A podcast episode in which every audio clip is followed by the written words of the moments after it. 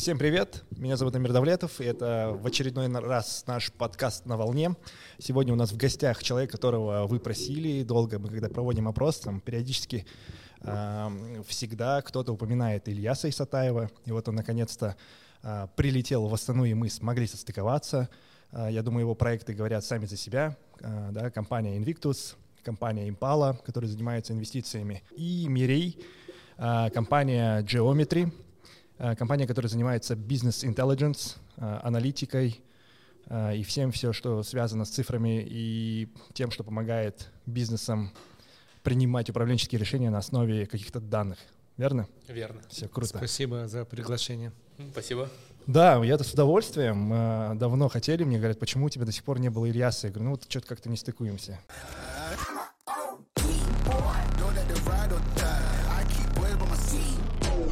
Темы как таковой у нас нет, мы всегда разговариваем про не знаю, про тренды, про мышление, про все такое. А, наверное, сегодня, ну, раз такой а, интересная возможность э, пообщаться по поводу разницы между классическим фитнесом и стартапами в фитнесе, да, вот про проект Heroes Journey. А, буквально недавно мы были на выступлении у Ильяса, кстати, ты не смог, да, приехать? Э, да, это мне не было. Да. Ну вот, значит, тебе будет интересно послушать и всем гостям. А, расскажешь немножко про Heroes Journey? Да. А, классический фитнес — это просто повторение существующей успешной бизнес-модели, которую хорошо себе показал в СНГ. Это модель, наверное, world-класса.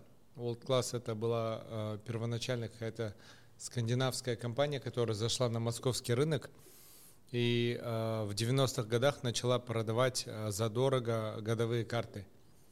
И это зашло, то есть э, э, сначала премиальный рынок, потом э, средний рынок и так далее. И такие бизнесы научились зарабатывать деньги и становиться релевантными в мировом масштабе. И э, примечательно то, что в мире, в других странах, типа в Америке, в Европе, нету вообще понятия продажи годовых карт. И когда World Class шел э, на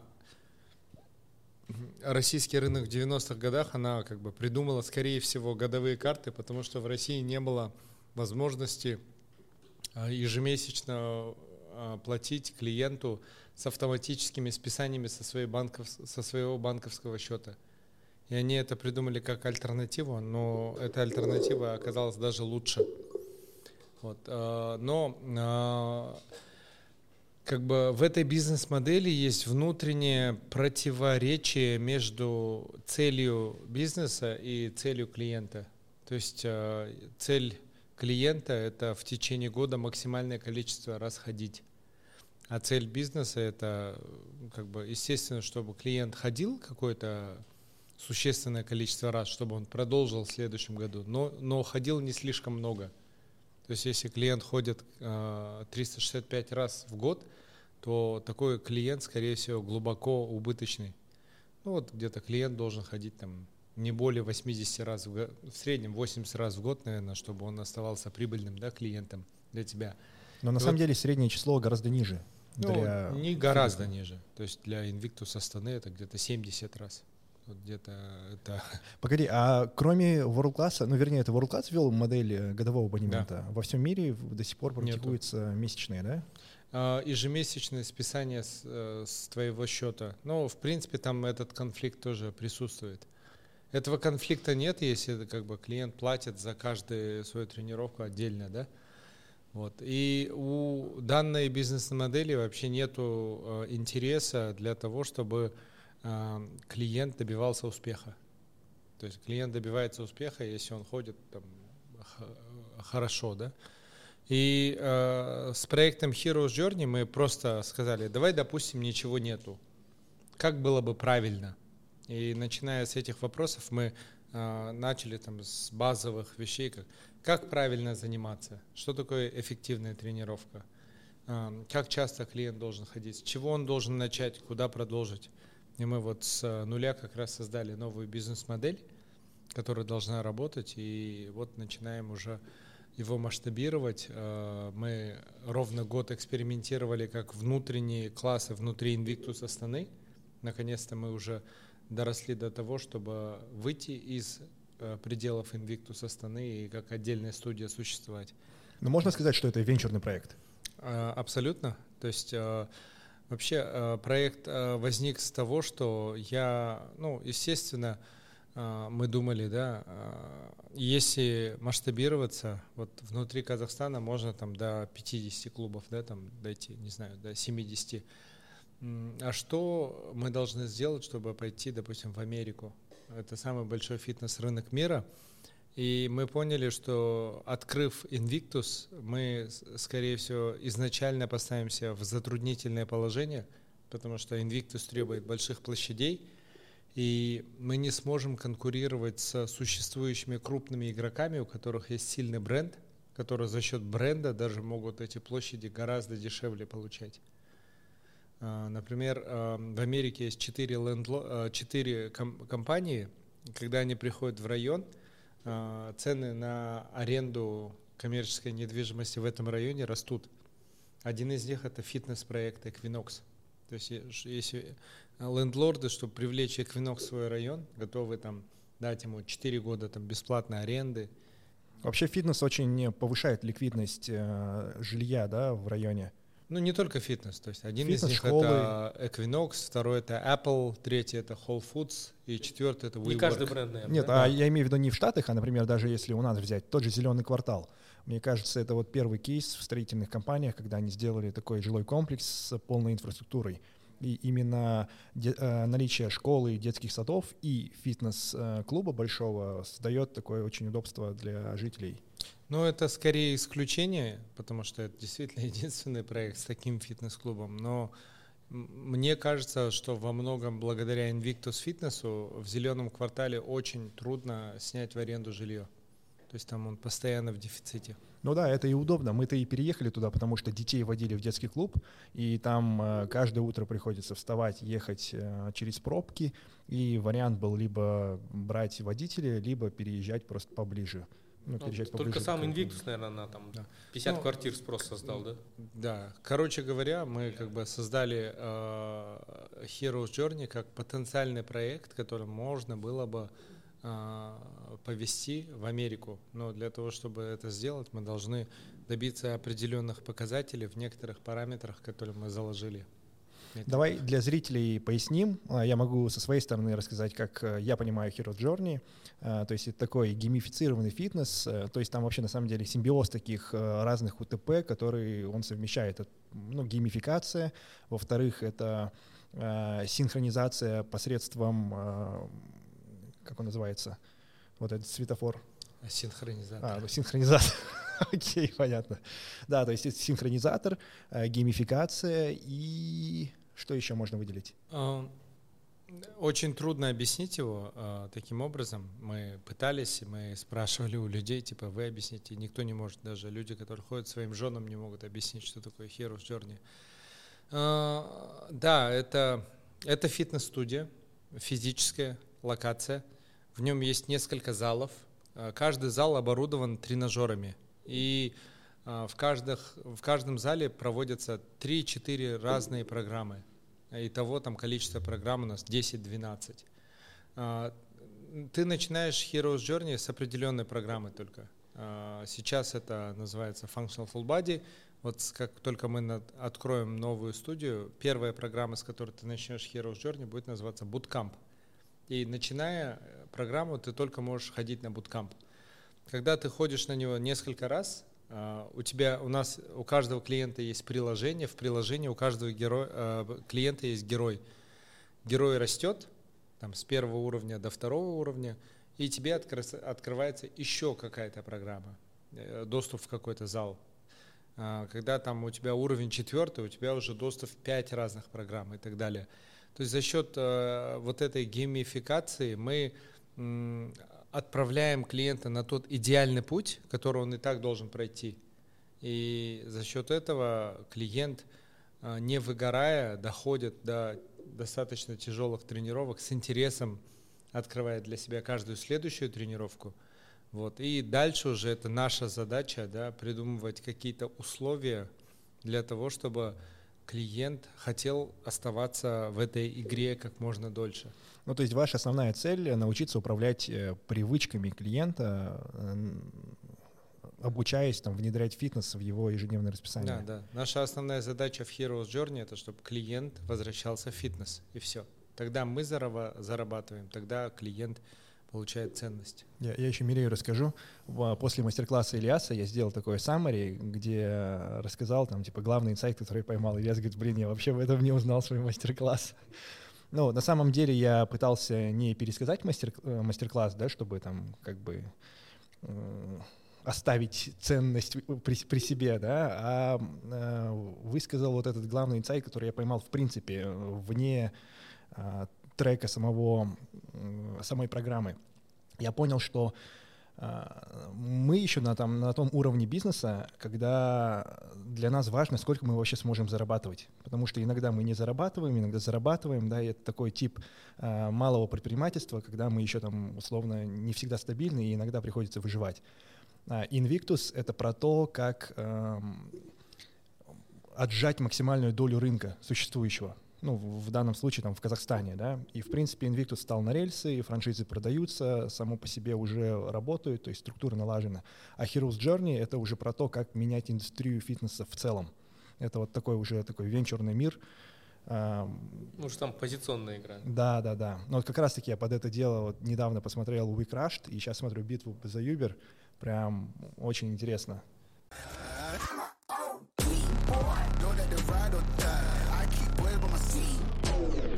Мирей занимается э, аналитикой и ведет э, Invictus, насколько я знаю, а как Heroes Journey? Тоже продолжаешь вести? Да, ведем. Ну, э, мы занимаемся э, организацией данных, э, организацией управленческой отчетности. То есть под управленческой я имею в виду любую отчетность, которая про, э, помогает управлять бизнесом. То есть это часто имеет в виду финансы, но это может быть любые показатели. Ну, то есть все метрики, далее, которые да. могут влиять. Да, если вот на примере, то есть один из клиентов э, Invictus и в том числе Hero Journey, ну и в принципе большой получается у нас э, портфолио клиентов, то есть в этом плане разношерстный. Но если по этому примеру, то каждый бизнес хочет себе там как бы ответить на вопрос, вот как Ильяс говорил, как будет правильно, да. Э, и как, и вот это вот правильно, они хотят как-то это измерять. То есть э, в данном случае они, даже, даже это не только в Hero, даже в Invictus, одну из вещей, которые они хотели измерять, это как часто клиент ходит, и эта вещь очень сильно коррелирует с тем, насколько пользы клиент для себя получает и как бы продолжает, будет продолжать э, дальше пользоваться. И вот когда бизнес, например, задается такими вопросами, там, вот как часто клиент ходит или там еще какие-то показатели, и мы тут э, помогаем обычно это вот топ-менеджменту или там собственникам именно вот эти показатели как-то собрать. И собрать так, чтобы это уже там собиралось один раз и обновлялось. Понятно, время от времени надо будет э, там это все администрировать, но уже чтобы было почти в режиме реального времени. То есть, и там зависит, конечно, от бизнеса, если это там там можно быть более хитрые коэффициенты, вот как, э, то есть более такие нетривиальные коэффициенты. Ну или, может быть, любой бизнес может там как ты говоришь, кто-то просто, чтобы зарабатывать, да, то есть это обычные там, финансовые показатели, там, э, до прибыли, до дохода, там какие-то маржинальные коэффициенты и так далее. Ну, вот, в принципе. Вот, вот. я расскажу тоже про бизнес Мире. А мы с ними уже более четырех лет. Вначале мы использовали Geometry как наш э, замену финансового директора. Но с тех пор мы существенно выросли, и мы наняли финансового директора. Сейчас как бы наши взаимоотношения больше, наверное, похожи, как, э, как будто они наши продуктовые аналитики. То есть мы ставим а, себе продуктовые цели, а, например, там а, разработать какой-то продукт, пусть это будет, не знаю, марафон какой-то, да, или программа, и мы должны заранее поставить себе цели. Эта программа будет считаться успешной, если на него будет ходить там не знаю, 6,7 раз э, на каждую программу, но не менее чем столько раз в неделю, бла-бла-бла. И до того, как э, этот продукт разработать, мы начинаем вместе с Geometry разрабатывать дэшборды. И они уже готовы до того, как мы э, запускаем программу. Потом мы запускаем программу, проходит месяц, два месяца, и у нас есть объективные данные и графики, где мы видим, Получилось у нас запустить этот продукт или нет? То есть э, есть, э, ну, есть э, там пример, это там есть такой понятие когортный анализ, то есть есть то есть запускается отдельная программа с отдельными условиями, что-то меняется, и смотрят, как эти люди дальше себя вели. Заходит вторая когорта, там чуть-чуть что-то поменялось и так далее. И потом сравнивают, там понятно, что там вначале ходят все 100%, потом чуть меньше, меньше, меньше. И вот такой вот график, который спускается, и сравнивают, насколько он там резко спускается и э, когда он становится там пологим. Э, ну, вот это вот один из примеров, который мы на, делаем для Hero Journey. Это будет очень такой э, сложный подкаст. Зрителей сразу предупредим. Я еще тоже про Мирея скажу пару слов. Человек, который закончил э, Мехмат МГУ, и что отличает его от других мехматян, у него отец преподавал, э, это такой сильный профессор, преподавал матан, и очень плотно меня дрючил первые два курса. И, и еще красный диплом у него. Да, что важно. Ну и вот э, теперь, ну, это один из немногих, э, наверное, выпускников Мехмата, кто все-таки работает очень близко к специальности, но тем не менее в бизнесе. Он ну, же после Мехмата еще в лондонской школе экономики делал магистратуру по угу. финансам и математике, да? Да, ну у меня, получается, бэкграунд похож э, на то, что, чем я занимаюсь. Э, ну, есть, наверное, мехватяне, которые тоже в бизнесе, но больше часто это финансы, это какая-то аналитика тоже. Ну, вот. ну, я уже э, в бизнесе у себя сам аналитикой сильно не занимаюсь, то есть уже более-менее, то есть я больше как предприниматель. А сколько у вас сотрудников сейчас? Ну, человек 20. Угу. Из них э, аналитиков, наверное, 14-15. И вы ведете просто разные компании, как э, некий э, аутсорсинг э, финансов, аналитики и управленческих э, где-то 30% процентов, то есть клиентов мы ведем как аутсорсинг. В основном это проекты такие э, на там, от двух до года бывают. Да, то есть там могут, могут быть большие квази-госкомпании или крупные компании, где мы заходим, то есть э, там им не нужно аутсорс, потому что обычно у них есть in-house команда, которая это может поддерживать, там есть финансовый департамент и так далее, и там айтишники, а мы это все как бы настраиваем. То есть там очень э, такая кропотливая работа идет по организации всех вот этих вот откуда, какая цифра куда должна сесть. Ну, то есть, то есть вы интегрируетесь порядок. во все учетные э, системы, да, CRM-ки, внутренние да. какие-то эти. То есть мы интегрируемся, создаем такую базу данных, куда это все собирается, потом это все организовываем, то есть по полочкам и э, в виде, получается, дашбордов, то есть это отчеты аналитические. Вот такие вещи строим. А у тебя есть э, некий такой э, портрет э, целевого клиента? Это какого уровня бизнес? Э, у нас, получается, три класса клиентов. То есть э, самый популярный это такой крупный бизнес, это такая корпоративная структура, когда есть уже какая-то там ну, холдинг, например, есть управляющая компания, и там есть финансовый департамент, который сводит отчеты со всех своих филиалов и так далее.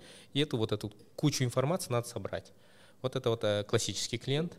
Второй вид клиента это бизнес чуть поменьше, где мы уже работаем с самим собственником, там уже нету финансового департамента, но нужно быстренько собрать э, такой вот, э, то есть, скажем так, отчет для акционера, который будет быстро видеть э, свою управленку.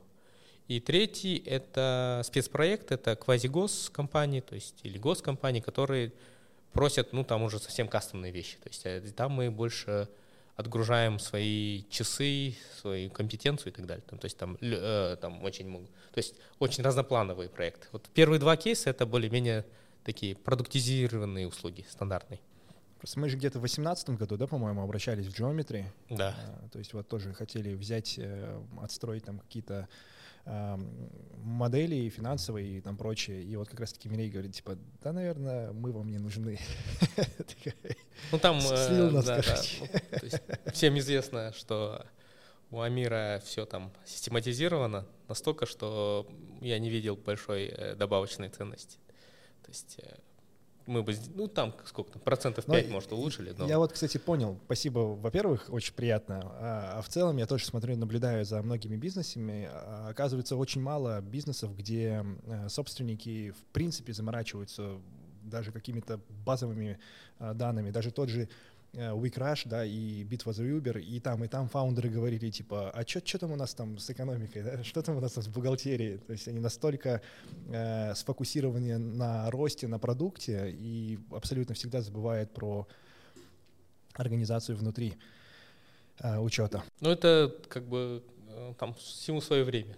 Если там идет рост, надо там Да, другие когда рост, дела делать. нужно тормозить его, да, этими моментами. А касательно Инвиктуса, эм, ну то есть насколько вы сравниваете, например, метрики Инвиктуса с э, другими ну, с метриками других компаний? Есть ли какие-то там бенчмарки э, в мировой фитнес-индустрии? Есть. А, И так получилось, что именно у Invictus метрики, допустим, по посещаемости клиента выше среднего. Я думаю, что это связано с брендом. А, Бренд у нас немножко получился агрессивный. Он уже ассоциируется с людьми, которые чуть больше любят фитнес, чуть больше подготовлены. Вот. И а, хорошо это или плохо, а, клиент средний Инвиктуса чаще ходит на фитнес, чем средний клиент других а, фитнес-клубов. А, Какие минусы да, в этом есть? Я часто слышал от потенциальных клиентов то, что они задерживают там, покупку абонемента, потому что они считают, что им нужно подготовиться к тому, чтобы прийти в Invictus. И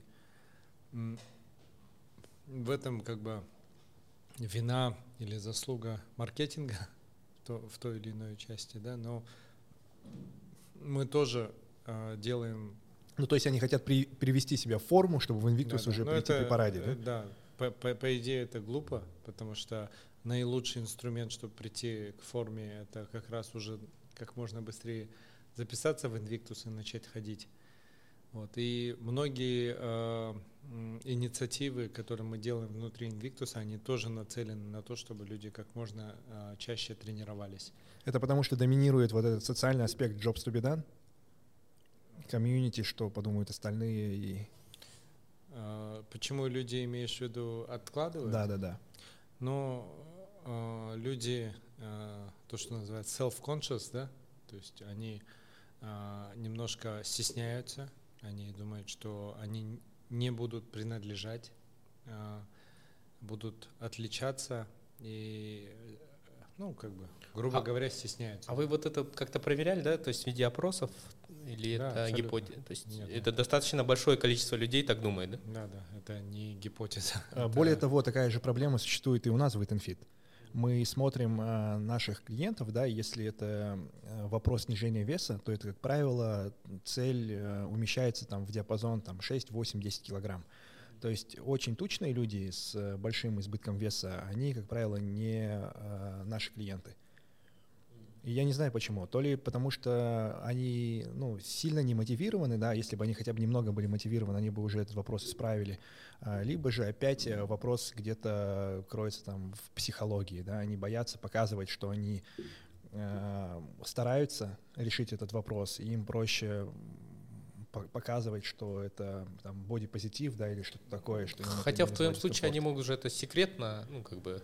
Да, да, это совсем разные. потому Ну, что- довольно тяжело все равно секретно пять раз в день э, кушать, да, там. в- А, то есть они не хотят, чтобы Да, коллеги не видели, хотят что ты видеть, вот, чтобы вот, ты видели. занялся вот этим. Это есть такое, даже я А, сам, то есть когда... коллеги будут акцентировать внимание, Мгм. да, Да, на то, да. что ты занят. Я когда сам Друзья а, там. занимался э, фитнесом в самом начале, да, и готовился к соревнованиям, я помню очень, э, ну, естественно, для любого бодибилдера, да, там даже, э, ну, как э, за правило, есть там по часам очень много и всегда носить еду с собой, это прям правило. И это очень странно выглядит, э, когда ты еще худой. Да, пока ты еще худой, но ты везде ходишь со своей едой, это выглядит немножко как-то странно. А когда ты уже в форме, это уже становится неким таким оправданным моментом. И Да. как это исправлять? А, В первую очередь нужно понять, нужно ли это исправлять. То есть а, бренд есть то, что он есть, и а, может быть он поэтому успешен. Да? То есть может быть мы а, забираем клиенты у других фитнес-клубов, да, но не активируем новых клиентов, которые еще не ходят в фитнес-клубы. Может быть это тоже нормально. Вот тогда вопрос, да, нам смягчать свой бренд, то есть говорить, что нет, на самом деле он подходит для всех, особенно для тебя, новичок, потому что так и так. Либо нет, либо дальше говорить о том, что Invictus это для тех, кто любит фитнес, для тех, кто ассоциирует себя с фитнесом, для тех, кто дает себе определение через те программы фитнеса, которые он потребляет. Ну, типа, я там э, галом, я триатлет, я там бауэр, я марафонец. Там. Ну, есть такие люди, да, которые определяют, дают себе определение через те фитнес-программы, да, которые они э, ходят. И вот таких клиентов в, Invictus, в Invictus как раз большинство. Ну, это, естественно, не обязательно там а, именно марафон там или триатлон, да, но это может быть какие-то внутренние программы в Invictus. Это может быть я там Мирей, я хожу на Invictus Bootcamp, и я хожу на Midcon Box. Типа такого.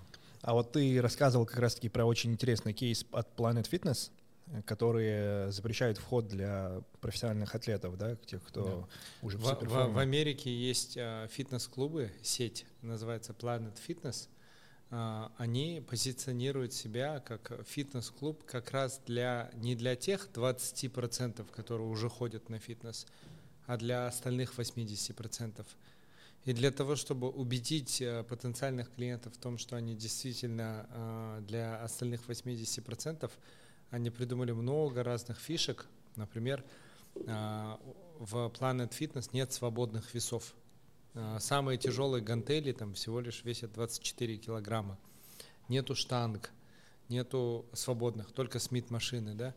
И а, за счет этого, как бы, типа профессионал уже не может себе найти оптимальное там оборудование для того, чтобы заниматься. Потом они говорят, нельзя ходить таких tank tops называется, майки, да, без рукавов для мужчин. Через которые соски. То есть они прямо не запрещают, но делают условия такими, Не совсем. И э, говорят, если ты там поднимаешь вес и при этом кричишь, э, то ты хонг.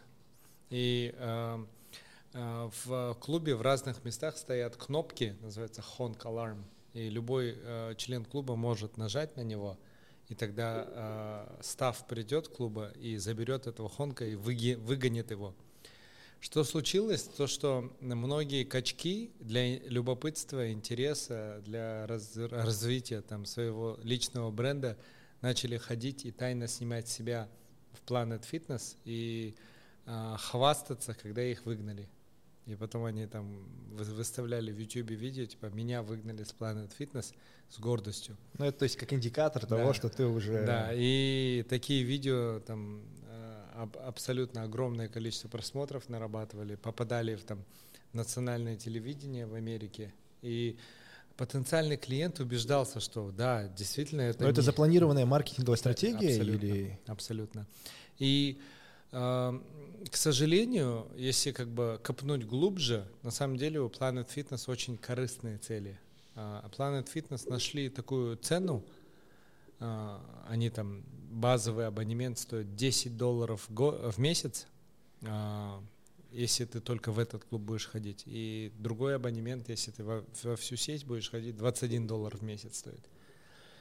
И они поймали вот эту цену и сказали, профессионалы не ходите, те, кто любят ходить, не ходите, а ходите те, кто точно не ходит. А, все, у них. И э, такую цену поставили, которая называется да? точка там price inelastic, да? И получается, что Planet Fitness по сравнению с другими клубами может там в 4 раза больше людей помещать. Если там Equinox на такой же площадь может поместить там 4 тысячи человек, Planet Fitness может поместить там 16 тысяч человек в этот клуб. А, за счет того, что ну, то есть люди не часто ходят. Клиент, который отменит абонемент, который снимает 10 долларов в месяц с их карты, это клиент, который точно сдался и сказал себе, что я точно никогда в жизни заниматься не буду. Это достаточно большая капитуляция психологическая, внутренняя, потому что в Америке Starbucks кофе стоит 5 долларов. Угу. Ну вот интересно, насколько такой формат бы зашел у нас. Мы просто разговаривали, у меня есть друг Никола, который э, фаундер э, фитнес-академии для девушек, да, э, и вот это тоже интересный кейс, что там ходят заниматься только девушки, и он все равно наблюдает, что они приходят накрашенные, в супер красивой форме, да, спортивной, для того, чтобы... В Инстаграм. Да, это можно было выкладывать в Инстаграм, то есть Э, зачастую... Ну, Вообще очень интересный вопрос ты поднял. А, ну, первый, да, как бы отвечу частично на твой вопрос. А, не все, что в Америке заходит, в Казахстане зайдет. Э, более того, большинство вещей не зайдут. Э, я приведу пример. Например, в Америке очень популярный формат, он уже 40% рынка занимает в Америке, это студии фитнеса, которые берут э, с клиента за каждое посещение. И берут достаточно много. Допустим, 32 доллара за посещение, да? При том, что в Америке там годов... месячные абонементы там стоят от 10 долларов. Это вот типа сайклов, да, вот этих? Ну да, эту бизнес-модель начал Soul Cycle, потом все повторили, и был создан целый как бы рынок да, фитнес-студии. И в Москве пытались повторить. То есть там, я, я помню, там Five Concept студия открывалась, там какой-то буткамп, там ребут да, открывался, Рибок пытался, да. Они все закрылись. Либо пустые, либо убыточные. То есть э, не, не, не все, что там работает, у нас будет работать. А почему? То есть они закрылись сам на рынок, масштабах или... Сам рынок настолько больше, что там много разных вещей будет работать. И вот из многих разных вещей, которые там работают, не все будет у нас работать. И контрпозитив, uh, да, все, что у нас работает, там точно будет работать. Угу. Потому что то, что у нас работает, должен такой жесткий фильтр пройти, не, на самом деле у нас студии это в принципе работают, но в режиме но самозанятости такой. В режиме самозанятости, в режиме того, что они продают все-таки месячные там абонементы и так далее. Но... Ну и не по таким ценам, да? И не по таким ценам. Они продают обычно абонемент на посещение, то есть где считают количество посещений. Там цены, наверное, как типа хорошо погулять примерно, вот, сходить да, на да. Ну, то есть самые ну, премиальные, да. наверное, студии у нас будут чарджить, там, не знаю, 35 тысяч в месяц там, за 12 посещений, да, наверное? Ну, вот э, Академия вроде 60-70 сейчас ставится. Да, вот это интересный кейс, да, насчет Академии. Вот э, второй феномен, который у нас работает и, наоборот, является феноменом СНГ, это вот как раз э, Академия, да. Э, интересно, что девушки э, на рынке СНГ любят растяжку. Они настолько любят растяжку, что они вокруг этой растяжки создали отдельный фитнес-продукт. То есть девушки сесть на шпагат – это какая-то цель. Когда ты запускаешь там школу шпагата, а, туда приходит огромное количество людей, да. Если ты покажешь им фотографию, вот как ты описал же, да, накрашенная девушка там в обязательно в раздельном там а, танк-топ и э, леггинс, леггинс приходит, а, и таких девушек много. И девушки хотят принадлежать такому формату фитнеса.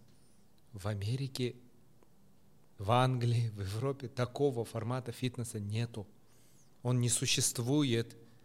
В Америке, в ну, Англии. Ну, йога, да? наверное, что-то там. Ну, близко. есть пилатес. А, То пилатес. есть йога как самостоятельные студии, они тоже не совсем самостоятельные. Вот он. А, и интересно, да, вот там самый там большинство женщин, да, ходят на сайкл, да.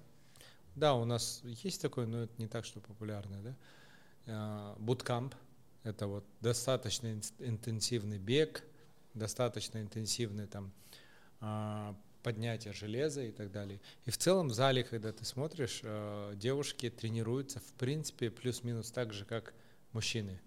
А может быть, потому что растяжка это доступно, то есть, грубо говоря, у нас же все равно фитнес-индустрия не настолько развита, и в основном доминируют очень маленькие игроки, для которого большие капексы и дорогое оборудование — это проблема. И... Ну вот если ты сказал, что это... То есть стоит... предложение создало спрос, да? Да, если ты говоришь 60 тысяч там, месяц стоит, это не о Ну, скорее всего, Нет, там для уже... открытия бизнеса доступно, и они это как-то да, у нас очень мало студий с э, там, дорогим пилатесом или сайклами, потому что все-таки его покупать нужно оборудование за валюту, ввести дорого, и, в общем-то, это большие расходы на старте.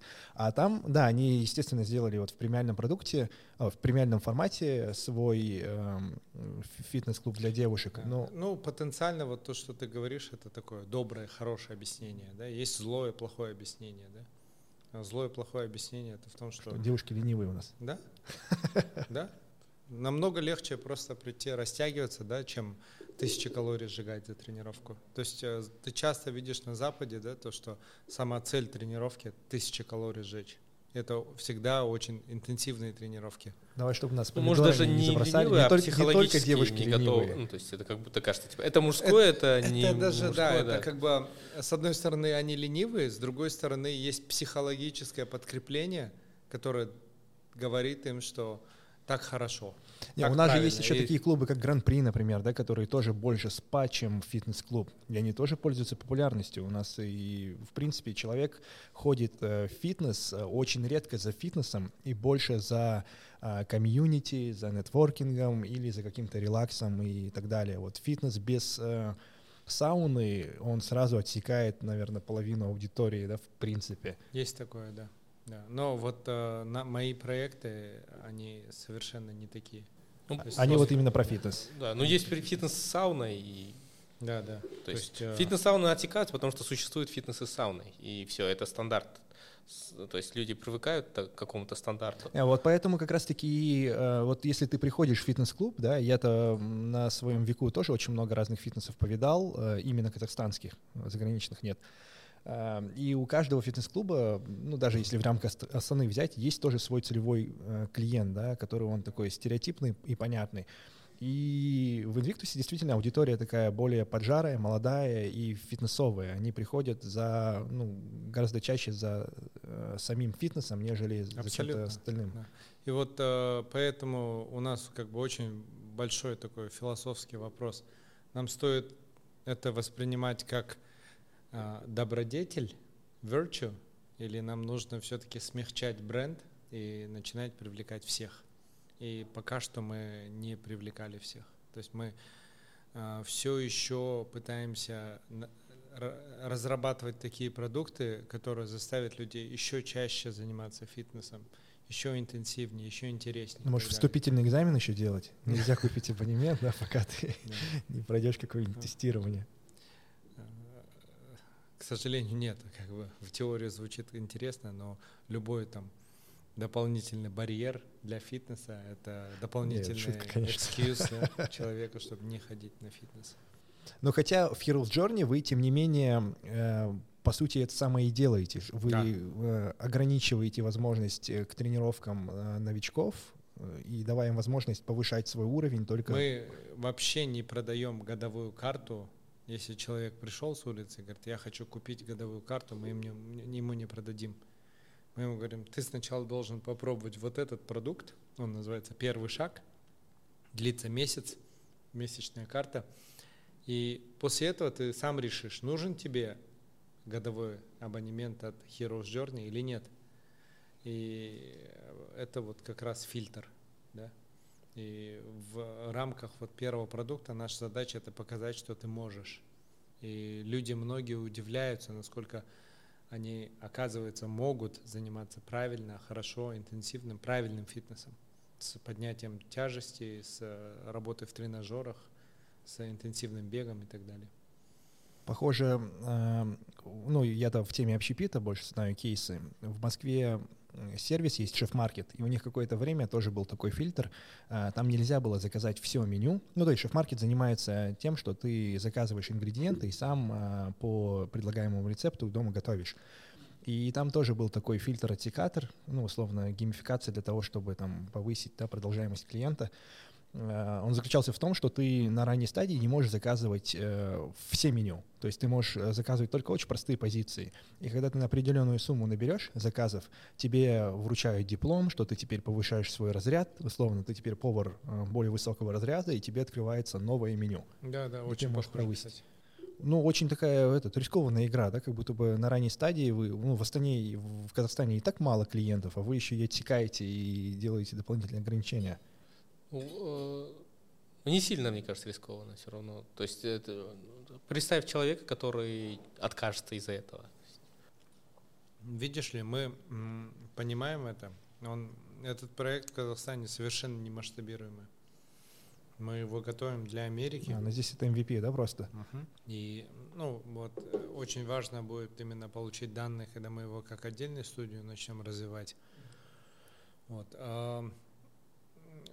Потом, конечно, намного легче было бы, да, там, вводить людей в заблуждение и как можно быстрее попытаться продать годовую карту с рассрочкой от Каспи. Это прям супер бизнес-модель в Казахстане. Он работает. Но сделав так, мы не смогли бы доказать, что это будет вообще работать на других рынках.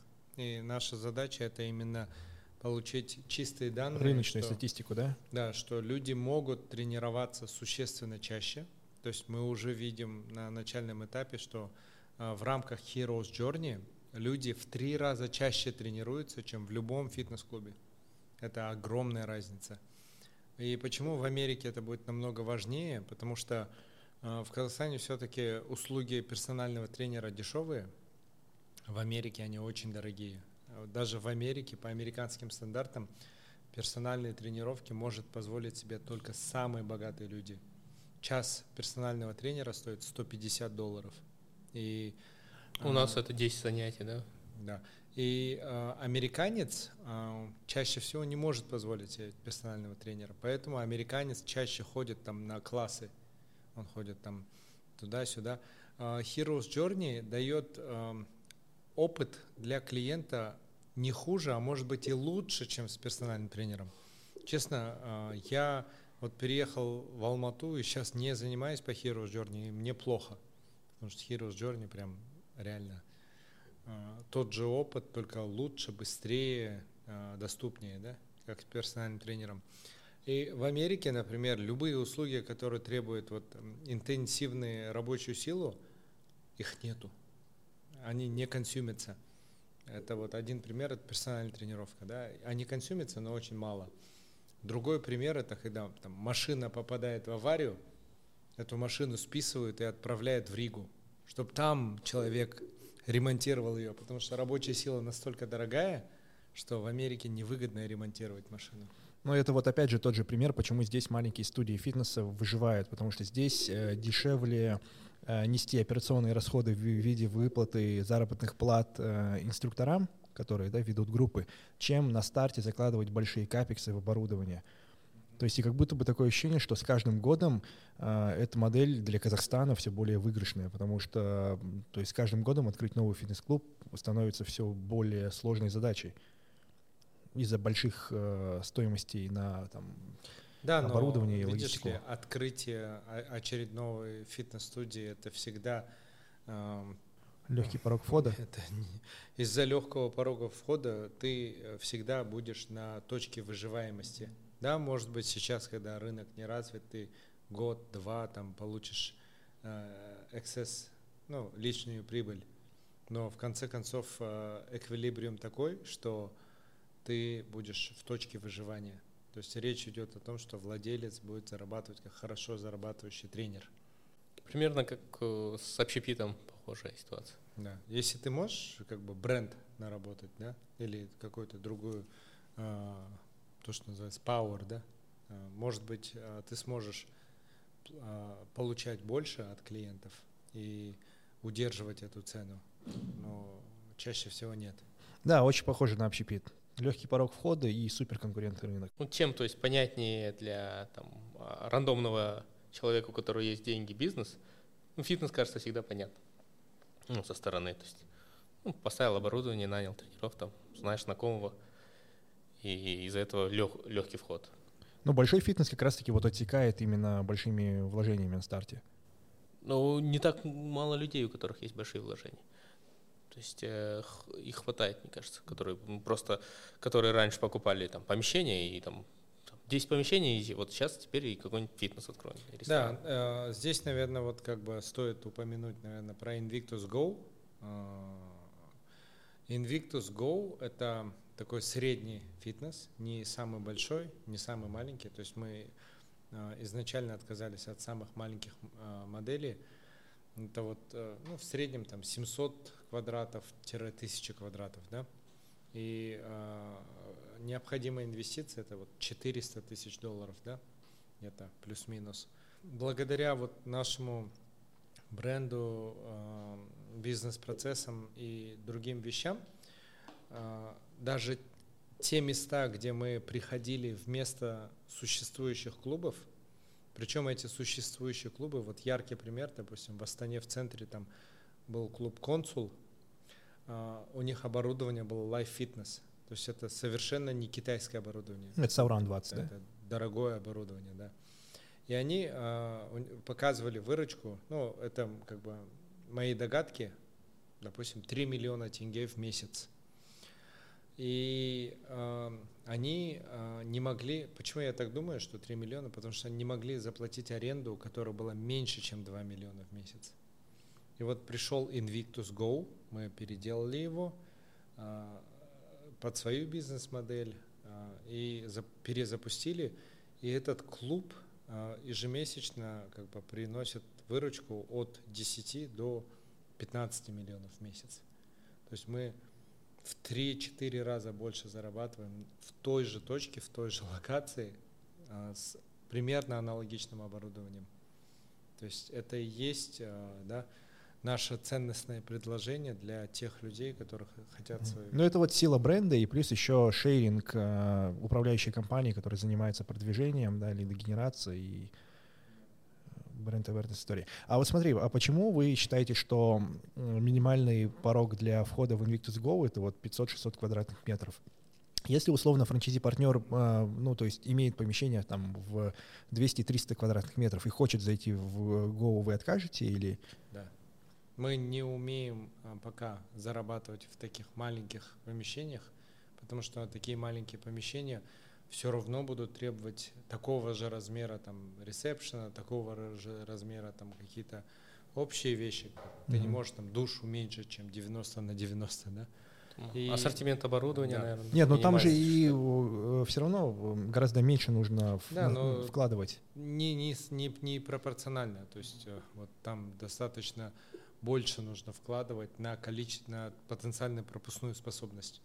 И вот если это потенциальная пропускная способность там 300-400 клиентов, то мы не умеем зарабатывать вот на таких историях. А вот двумя подкастами ранее здесь сидел Женя Балис, вот ровно на этом месте, и ну вот э, его, может быть, знаете, по, по проектам Underground Gym, и вот сейчас он запускает новый тоже такой больше IT э, стартап историю с фитнес-таймом, где клиенты платят не за абонементы, а за количество минут, проведенных в зале.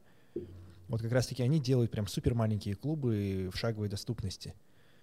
А, это совершенно другая история к нашей истории, и я абсолютно не а, тот человек, который может сказать, а, правильно это или неправильно. Это другие задачи, другие jobs to be done у клиента. То есть это, а, поэтому я не знаю, да, то есть это не клиент Invictus. Да, э, там формат, ну, основное различие именно в том, что человек платит э, за время, то есть это как некое, ну, наверное, такси, когда у тебя есть свой автомобиль, может быть, да, иногда ты пользуешься все равно такси, да, и тебе не нужно там, если да. у тебя... Invictus — это автомобиль. Да, да, да. собственно, автомобиль. А здесь иногда можно сходить в такси. И у него, в принципе, модель, она такая легко выжимаемая. Ему не так много клиентов нужно, чтобы окупать э, конкретно локальную точку. Просто я вот думаю, э, все равно порог входа в 400 тысяч долларов, он такой э, существенный. И более того, тут, наверное, даже узкое звено не сколько в деньгах, сколько в самих локациях. Очень сложно найти хорошее помещение, которое подходит под условия фитнеса, и оно будет еще и там на 500-700 там, тысяч квадратных метров. При том, что помещений там на 200, 300, 400 квадратных метров гораздо больше. Да, та, та, так и есть, но мы... Ну, может, там для теста стоит попробовать? Может быть. То есть мы будем пробовать другие вещи, не именно как бы формат mm-hmm. тренажерного зала. Ну вот сейчас формат. Invictus Girls, да? Да, у нас формат. вот uh, Invictus Girls есть, где мы все-таки будем предлагать, да, вот uh, тренировки вокруг растяжки, да, и шпагата, но все же предложим более такой американский подход, где девушки будут там, им будет предложено заниматься более интенсивными и правильными тренировками. То есть мы вот хотим. А вот Girls, он, в принципе, помещается в зал меньше, э, меньше да, квадратуры, да? 400 можно. Потому что там в два раза меньше раздевалок нужно. Я просто э, почему на эту тему задумался, я всегда ну, там, верю и топлю за то, что фитнес это должна быть супер локальная история. Потому что банально, даже когда имея свой гоу, например, мы жили в Гранд Алатау, Гранд Алатау э, очень рядом с э, э Кенисары 4, да, то есть идти пешком минут там 20-25. Но, тем не менее, это все равно такое расстояние, которое там зимой ты пешком не пройдешь. То есть, и вот, имея свой э, ну, то есть жена у меня там занимается бесплатно, но если я не могу ее туда отвезти, и она ездит туда на такси и обратно на такси, я понимаю, что мы на э, такси тратим больше денег, чем стоил бы абонемент, например, в зале прямо в нашем ЖК. То есть нам все равно это обходится дороже, э, учитывая то, что мы за абонемент не платим. Поэтому ну, вот, вот этот формат такой супер э, близкий к жилому дому, я думаю, что он в какой-то момент должен заполнить вообще весь город. Ну, мы это понимаем, но поэтому как бы наша основная задача это в Алмате, в Астане там открыть по 15-20 фитнес-клубов Go. И это примерно, я считаю, такой масштаб, при котором уже каждый следующий клуб не даст какого-то преимущества близости Конечно, вот что... А какое покрытие должно будет, э, ну, то есть между Go, там, минимальное ну, расстояние? Километр, допустим, да. Угу. Ну, больше, наверное, зависит, да, там, если два густонаселенных... Ну да, да, есть в густонаселенных районах иногда там через дорогу, да, два Старбакса стоят. Кстати, может тогда возникнуть вот эта проблема, не знаю, как ее назвать, э, каннибализма внутреннего, да? Он будет, и его можно допускать частично, но я думаю, что э, в принципе, как бы, если речь идет там о потенциальном количестве Invictus Go в 15-20 в одном городе, в большом, как Алматы и Астана, то это несущественно. Больше будет, наверное, то, что называется network эффект. Количество клубов э, будет, ну, чем больше количество клубов, ценность для клиента пропорционально не линейно, а угу. квадратично. Количество. Я вот тоже сейчас замечаю, вот мы как открыли клуб, мы э, были четвертым клубом, да, в принципе, Go, и после нас открылось еще три. И с момента открытия я каждый месяц э, делаю скрин э, общего количества клиентов во всех клубах и заметил, что когда открывается новый клуб, ну, то есть который там территориально не сильно далеко, то клубы недалеко от него э, в краткосрочной перспективе проседают, потому что происходит такое распределение клиентов, но спустя там 2-3 месяца они набирают предыдущий уровень и даже растут еще. То есть, очень это, это абсолютно верно. Мы тоже очень переживали в Алмате, когда вот мы большой клуб открывали, что будет с нашими существующими там а, клубами. И Удивительно, мы обновили все рекорды. То есть, Это э, на Самал и на Гагарина, да? Да, то есть э, получается в голове у клиента вот бренд awareness, чем больше клубов, тем лучше, видимо, кажется твой бренд, тем более успешным и очевидным выбором кажется твой бренд. И это работает. Ну, то есть, а, ну, с другой стороны, это же тоже был клуб а, более высокого уровня, и он же дороже, чем Самал и он, Гагарина. Он и дороже, он да. другой и так далее. И э, мы боялись, что мы вот потеряем там определенного клиента, который более платежеспособный. Но... Который ехал в Самал откуда-то да, да, там, теперь да, едет. И да, и, наверное, мы потеряли э, часть таких клиентов, то есть из Самала в новый клуб. Но Самал в конце концов получил намного больше клиентов новых, потому что в целом бренд э, усилился. Ну, есть же еще социальные сети, то есть людей, которые начинают говорить, что Invictus надо ходить, то есть начинают увеличиваться. В смысле, имеется в виду реклама и вот этот самый бренд awareness? Да, не только настоящие социальные сети. Инстаграм. Да, да, вот, да. Stories. Ой, ну, как бы очень простой вопрос, да, есть среди друзей, типа, какой клуб самый лучший? И какой-то вот друг-эксперт который правильно ответит на этот вопрос, покажет свою экспертность, да, то, что он шарит в фитнесе. И раньше это в Алмате, допустим, реже был Invictus, сейчас это чаще Invictus.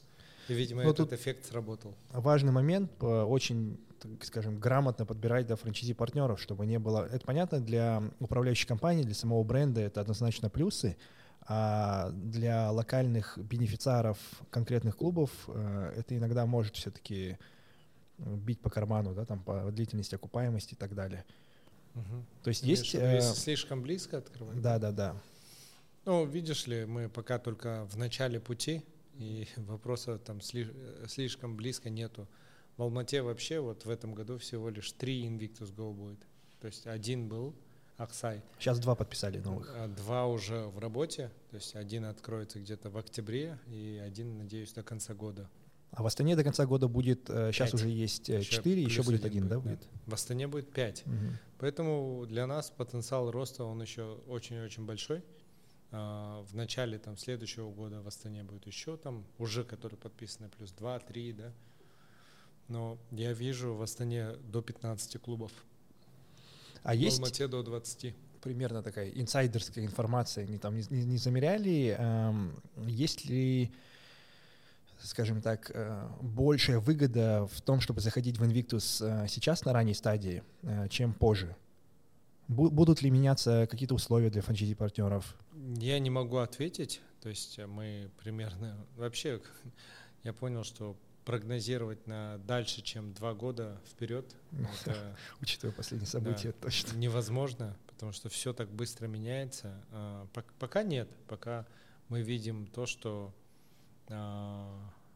бизнес-модель, мы видим, как мы будем развивать это, и в принципе а, не планируем там не повышать стоимость там франчайзинга и так далее. То есть наша задача вот на ближайшие несколько лет это определенный масштаб наработать, такой минимально хороший масштаб, при котором Invictus Go будет самым э, лучшим ценностным предложением, ну, по крайней мере, с точки зрения географии, да, внутри города. Если ты хочешь одинаковое, конечно, качество Для клиента. для клиента. Ну, если ты, допустим, привык в Starbucks кофе ходить, и ты хочешь только в Starbucks кофе ходить. Не так, что иногда в Starbucks, иногда там другое. Мгм. А вот заводя речь о франшизах, э, я тоже как игрок, э, скажем, рынка общепита, мы, кстати, еще недавно запустили вторую волну подкаста, которую вот мой коллега Жаслан ведет, там мы будем больше говорить про общепит. А, И вот прошлый выпуск э, мы сделали таким мягким переходом, где я сидел в качестве гостя, э, и мы обсуждали тему общепита, и я все-таки перетянул в сторону там цифры экономики, да, и я топлю за то, что э, в сфере эм, общепита, если у тебя там рестораны или какие-то классические заведения, то это не совсем про масштабируемый бизнес, это больше про э, вот такой формат ремесленничества, э, творчества, да, что-то такое. Ну, самые успешные, они масштабируемые. А, например, АБР. А, ну вот касательно ABR, э, насколько я знаю, э, для партнеров, под которых, да, за чьи деньги открываются рестораны, э, у них предложение по окупаемости в 5-6 лет.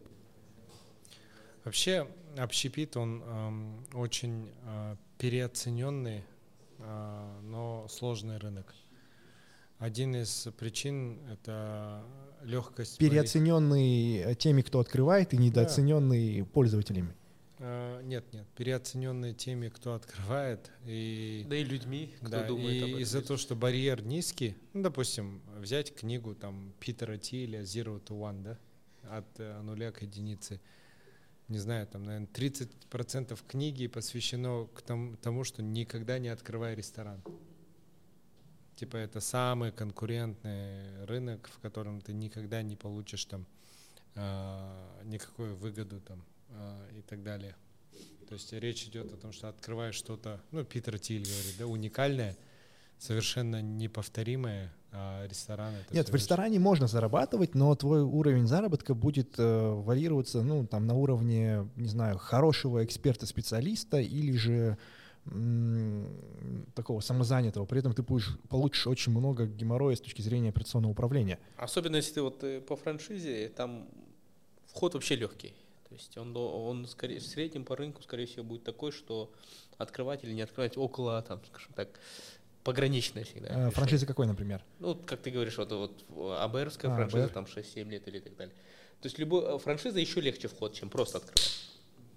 Ну да, да. Да. Ну, то есть, потому что не надо Да, заниматься и поэтому, как управлением. бы, то есть, ну, я про бизнес говорю успешно, это те, кто делают франшизу, те, кто открывает. Да, кто открывает, для них это тоже вопрос больше- э, припарковать деньги, иметь Да. свое место. Это да, там, какой-то допустим. актив больше. Да. Ну вот а я, я, допустим, э, как бизнесмен сижу, например, такой, я понимаю, что у меня сейчас бизнес на стадии такого э, самозанятости, да, такого э, ремесленнического предпринимательства сейчас. Вот мы сейчас э, открыли... Это Eat and Fit? Да. Почему Открылись-? Ну, потому что все равно это все еще управление, да, в рамках вытянутой руки. Я, может быть, там не принимаю каких-то решений в плане операционных процессов, но так или иначе за развитие я в любом случае отвечаю. Ну, Везде отвечаешь. Ам, Я, я- имею в виду ремесленническое. Я, я- я понимаю, что ремесленник это когда прям сам делаешь, чуть ли не там. у тебя есть люди, и ты вместе с ними делаешь. А вот э, где граница, когда ты покидаешь? Я не знаю, где граница, это все равно же там не, дис- не дискретная, да, функция. Я, кстати, могу сказать не дискретная, я понимаю, что меня поймут. тут. Вот. а, Но я не могу, например, вырасти сразу в 10 раз. Это вот точно не такой бизнес, где можно за год вырасти в 10 раз. Мало какой бизнес может вырасти 10 раз. Вот э, я вижу И очень осо- много и, примеров, скорее всего, которые... ремесленнический только может вырасти в 10 раз. Из-за низкой базы. Из-за, из-за, Ну, это вот э, консалтинг ты делаешь, От нуля да, к там? единице, да, там. Нет, а про... Понятное дело, что там, если бизнес миллиарды зарабатывает, ему в 10 раз вырасти гораздо сложнее. Но мы возьмем, например, другую сферу, где примерно те же показатели по, доход- по доходам, да, и, например, вот тот же металлопрокат или там продажу, ну, какой-нибудь B2B бизнес, э, вот у него есть возможности вырасти в 10 раз. Если это дистрибьюция, там какой-нибудь ритейл, что-нибудь такое. Я, я про что говорил? Я хотел сказать про франшизы. И такое ощущение, что в общепите зарабатывают, ну, как на бизнесе, только те игроки, которые вот делают франшизы. И они начинают просто масштабироваться. И там такой эм, тоже очень краеугольный камер, камень. Ну, да, я согласен. То есть очень много плохих франшиз. да, да, да. Вот те, очень кто на много. паушальных взносах зарабатывает. И... Те, кто на паушальных взносах, те, кто на маркетинге зарабатывает, да, а, то, что они хорошо могут э, свой кейс а, рассказать потенциальным инвесторам, да. Но есть хорошие франшизы. Вот у меня младший брат Мирас занимается Лепим ресторанным варим. бизнесом, и у него есть российские, э, фра- российская франшиза э, «Лепим варим». Но, на мой взгляд, это очень хорошая франшиза. Они вот действительно раз в три месяца, раз в полгода там обновляют меню, э, пытаются, ну не пытаются, в смысле, они дают возможность всем своим франчайзи-партнерам еже раз в сезон там новый продукт постоянно да, предоставлять. И вообще сам бренд очень хороший, сильный, да. А вот мне Понятно. кажется, тут э, на территории Казахстана сильно прям зарешал сам Мирас. Ну, я согласен. То есть э, для них э, Мирас тоже очень хороший, да, франчайзи партнер, потому что он уже был с опытом и в ресторанном бизнесе, и с опытом в маркетинге. Поэтому тут э, и тем, и тем, да, повезло. Но в целом, как бы, это очень хороший ф- франчайзи. Не, я знаю, что Дода Пицца, у меня есть э, друзья, кто э, франчайзи-партнеры Дода Пицца, у них там тоже очень 4-5 довольны, да. точек, да, и они продолжают открывать, и в принципе он достаточно быстро возвращает деньги, там, Да. в Ну, пределах на двух каждую там Додо пиццу и э, лепим варим есть там еще десятки очень-очень плохих франч- фран- Мгм. франчайзингов. И э, чем отличается хорошая франшиза от плохой? Ну, то есть это больше акцент в роялти, нежели в паушальный взнос. Э, Я бы не сказал, то есть там может быть, а- они же могут маскироваться, они могут просто одинаковыми быть, да. М, Если, мне кажется, сам э, владелец франшизы занимается этим бизнесом, и вот для него это, как ты говоришь, ремесленничество, да, это то, что действительно его интересует, действительно ам, он любит, ну не знаю, в ресторанном бизнесе, допустим, готовить, кушать, да, там а, быть э, чрезмерно заинтересованным именно тем продуктом, над чем работает, то, скорее всего, у такого а, предпринимателя франшиза лучше получится, чем у того, чья задача просто продать франчайзинг, чья задача просто а, как можно больше точек открыть, как можно громче маркетинг сделать и так далее. Так, потому что такого тоже очень много. Но я просто тоже смотрю по... Там очень часто мне пишут, мол, давайте вот такой-то бизнес. Я такой на все отвечаю, да, давайте. И мне скидывают финмодель, да, там обычно план какой-нибудь. И очень часто все франшизы, они просят на старте какой-то огромный паушальный взнос и какой-то мизерный роялти. И для меня это сразу поним... ну, Ну я да, понимаю, если что это есть, то да. вообще такой формат, Один где они зарабатывают. да? Да, исключительно на продаже франшиз, э, нежели на самом продукте. Хотя, То хотел есть, если, в, м, допустим, в Лепим Барим э, что-то продает э, своим франчайзи, Ну, например, там какие-то полуфабрикаты или там еще что-то, там рекламный материал. Просто бренд, да? А у них какие условия по роялти и по ушельному взносу? Не знаешь? Не помнишь? Mm-hmm. Обычные. Не знаю, типа 7%. Просто недавно же выступал э, Федор Овчинников в Алмате. Он рассказывал про, э, ну да, естественно, про Додо Пицца. И я так тоже понял, что э, чем отличается там Додо Пицца от многих других франшиз, они понимают, что сами локальные точки, они должны быть э, очень быстро выходить в прибыль э, и очень быстро должны окупаться, да, чтобы они могли э, очень быстро расти как франшиза. При этом сама управляющая компания, ну, насколько я помню, он говорил, что 7 лет она была убыточной, да, то есть это вот именно рост капитализации. А вы, кстати, в Invictus считаете, ну, то есть там, управляющая компания, она как уже э, прибыльная или у нее есть план выхода на прибыльность там, при каком-то определенном количестве точек? Uh, да, мы всю свою прибыль тратим на развитие. То есть у нас сейчас uh, очень большая команда. Uh, сейчас, ну вот ты знаешь, да, у нас прям отдельный IT-отдел есть, да. То есть у нас сейчас два офиса, Алматы плюс Астана, и суммарно, наверное, там человек 40, да, работает. И для того, чтобы это прибыльно было, наверное, нам еще нужно десяток дополнительных клубов. Ну, то есть 20-25 это... Да, да. То есть у нас есть какая-то прибыльность, которую мы зарабатываем от своих корпоративных клубов, ну, то есть своих собственных да, да, клубов. Да. И они... Но франчайзинг для нас пока не прибыльная история. Это история она о будущем, на развитие. Да, я-то ну, полностью цифр не знаю, я, но я примерно могу понимать, да, там, сколько клубы платят роялти, примерно могу понимать, э, какие, там, какой фонд оплаты труда, там, labor cost, да, и какие бюджеты на маркетинг, я понимаю, что там э, явно э, идет дисбаланс в сторону расходов. Но это издержки роста, как любит говорить фаундер, we crushed, да, we work. Да. Ну, у нас так, вот есть большие клубы э, по франчайзингу, они обычно и платят намного больше роялти, чем много маленьких. Но важно, чтобы были и такие, и такие. А сейчас, кстати, очень интересно, я тоже там смотрю за картой новых клубов. Э, удивило, что в Караганде открывается Invictus Go, а в Тимиртау Invictus Fitness премиальный. Ну, очень часто бывает так, что э, владелец франчайзинга сам да, выбирает. Э, допустим, такая же история была в семей. Мы тоже говорили, может быть, мы в семье откроем Invictus Go, более доступные, более, менее капиталоемкие. И местный предприниматель говорит, нет, мы там занимаемся там, наш основной бизнес такой-то, пусть это будет наш подарок городу, да, Mm, ну, то есть немножко это, социальное да, это да? что-то, что, чем мы сами хотим гордиться. Это должно быть масштабно, должно быть большим. Мы сами хотим там, быть клиентом там, с гордостью ходить туда и, и показывать всем, что это наш бизнес, да.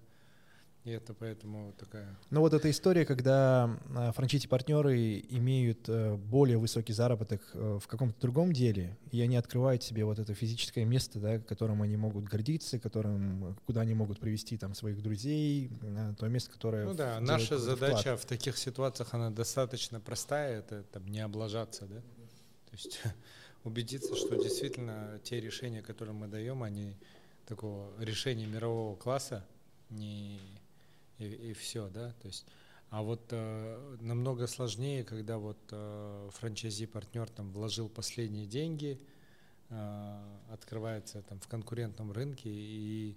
Что денег занял такие. Да, да, и уже там нужно показывать прям настоящую хорошую экономику. Да. Да? Вот как будто бы если э, у франчайзи-партнера нет своих денег, и он идет как э, такой предприниматель-энтузиаст, да, который берет там денег в займ или же находит инвестора, тогда у него нет возможности там особо зарабатывать. Да, это вот больше история про сохранение денег, при умножении. Я, я так понял, франчайзи это же не так, чтобы быстрая окупаемость, это больше тебе гарантирует э, какую-то стабильность, да, да, минимальную, да, да. минимальную. Это достаточно стабильный доход. А, Из-за он... этого и окупаемость меньше, потому что ты ну, окупаемость, она такая, она не маленькая. То есть это не история там с двухлетней окупаемостью, это речь больше там 3-5 лет, 3, да? 4. 3-4 года, да? но зато это достаточно как бы гарантированно. Вот, допустим... Гарантированные 20-30%. А, да, вот, допустим, в, в этом году там, у меня лично несколько источников дохода, да, там есть источник дохода там от чего-то. Вот в прошлом году наибольший источник дохода у меня было с инвестиции в акции на Импала. Но в этом году совершенно это не так. То есть в этом году я заработаю ноль да, на этом. И наоборот, в этом году вот такие бизнесы, вот как, э, допустим, э, у тебя, да, Кенесара, Invictus, это намного более надежные источники. Да, они менее волатильны. Да. Я тоже могу сказать, да, вот у меня несколько бизнесов. Eat and Fit — это вот такой, ну, наверное, ярко выраженный бизнес, который там без а, с малыми вложениями, он может расти, и у него очень э, высокий рой, и очень высокий роя да, но очень низкая э, прибыльность на э, продажи, на выручку. И он, э, то есть из-за высокой точки окупаемости мы очень легко можем уйти в минус. То есть он очень волатильный. И когда э, проходит какая-то ерунда с э, внешним рынком, там, ну, карантин или война или что-то еще, если мы проседаем там, на 20-30% в продажах, мы очень легко можем уйти в минус. Высокая точка это операционные. Да, да, да, очень много операционных расходов. А ввиду того, что в фитнесе опексов очень мало, то есть там только капексы на старте вложены, и, собственно, даже если там фитнес проседает на 20-30%, э, он все равно остается прибыльным. И там вопрос лишь только в том, что, ну окей, он на один месяц дольше будет окупаться, да, там ввиду чего-то.